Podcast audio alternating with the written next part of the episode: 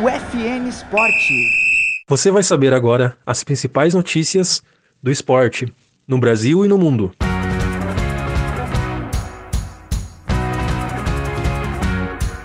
Chelsea vence Manchester City e conquista o bicampeonato da Champions League.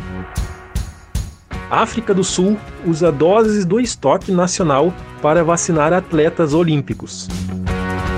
Brasil vence o Canadá e segue líder da Liga das Nações de vôlei. Brasil garante 10 medalhas no primeiro dia do Sul-Americano de Atletismo.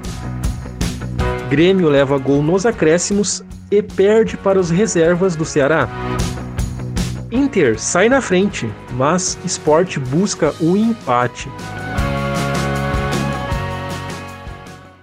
Este é o programa UFN Esportes, produção e apresentação do acadêmico de jornalismo Matheus Andrade. O Chelsea é bicampeão da Champions League.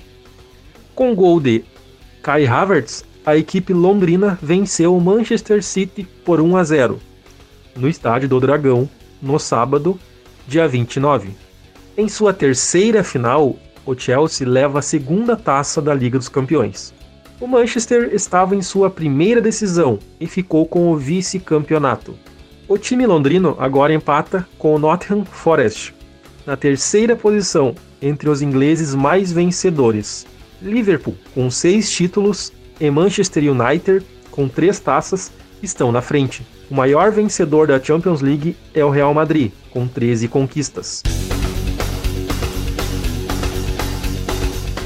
Os atletas olímpicos sul-africanos vão receber a dose única da vacina Johnson Johnson contra a Covid-19, para garantir a imunização da delegação que vai aos Jogos de Tóquio. Essas vacinas são do estoque nacional e estavam sendo usadas em testes clínicos no país. A medida ocorre em meio às preocupações com a demora para receber as doses da Pfizer, que seriam enviadas pelo Comitê Olímpico Internacional. A vacina da Pfizer deve ser aplicada em duas doses para aumentar a proteção contra a Covid-19. Mas, sem receber os imunizantes, a África do Sul teme ficar sem tempo para imunizar todos os atletas antes da ida a Tóquio. Os Jogos Olímpicos de Tóquio vão ter início no dia 22 de julho e vão até o 8 de agosto. O Brasil venceu a terceira partida na Liga das Nações masculina de vôlei, em Rimini, na Itália.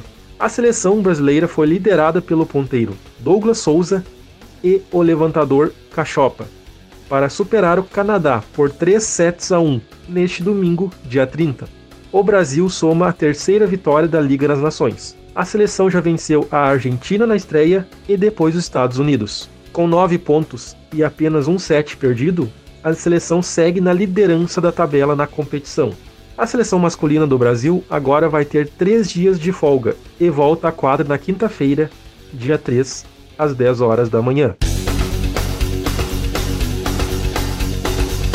O Brasil conquistou 10 medalhas, 4 de ouro, na primeira etapa do Sul-Americano de Atletismo, no sábado, dia 29, que aconteceu em Guayaquil, no Equador. Os dois primeiros ouros vieram com Vitória Rosa e Felipe Bardi, na prova dos 100 metros. O país também conquistou o primeiro lugar com Letícia Melo no salto em distância e Laila Ferrer no lançamento de dardo. A marchadora Érica Sena conquistou a prata nos 20 quilômetros, a outra prata veio também em salto em distância, com Eliane Martins. As medalhas de bronze vieram com Juscelane Sales de Lima e Pedro Henrique Nunes, no salto em distância. Alexandre Melo ficou em terceiro. A quarta medalha de bronze do dia foi com Derek de Souza nos 100 metros rasos. O Ceará venceu o Grêmio por 3 a 2, com gol da vitória aos 49 minutos do segundo tempo. O placar encerra a série de 13 partidas invictas do time gaúcho, que perde a primeira sob o comando de Thiago Nunes. Kleber, Rick e Jorginho marcaram para o Ceará. Wanderson e Ricardinho fizeram para o Grêmio. O gol da vitória do Ceará saiu em jogada confusa e com a confirmação do VAR foi invalidado o gol. O Grêmio volta a campo na quarta-feira dia 2, às 4h30 da tarde contra o Brasilense, na Arena, em Porto Alegre. Na primeira rodada da Série A do Brasileirão, o Inter empatou com o Sport de Recife, na noite do domingo, dia 30, no estádio Beira-Rio, em Porto Alegre.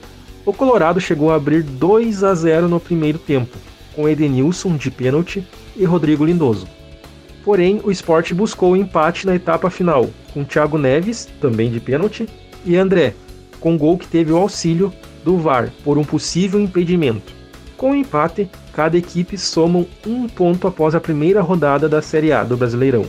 O Inter volta a campo no meio da semana, contra o Vitória, na quinta-feira, dia 3, às 7 da noite. Partida válida pelo jogo de ida da terceira fase da Copa do Brasil.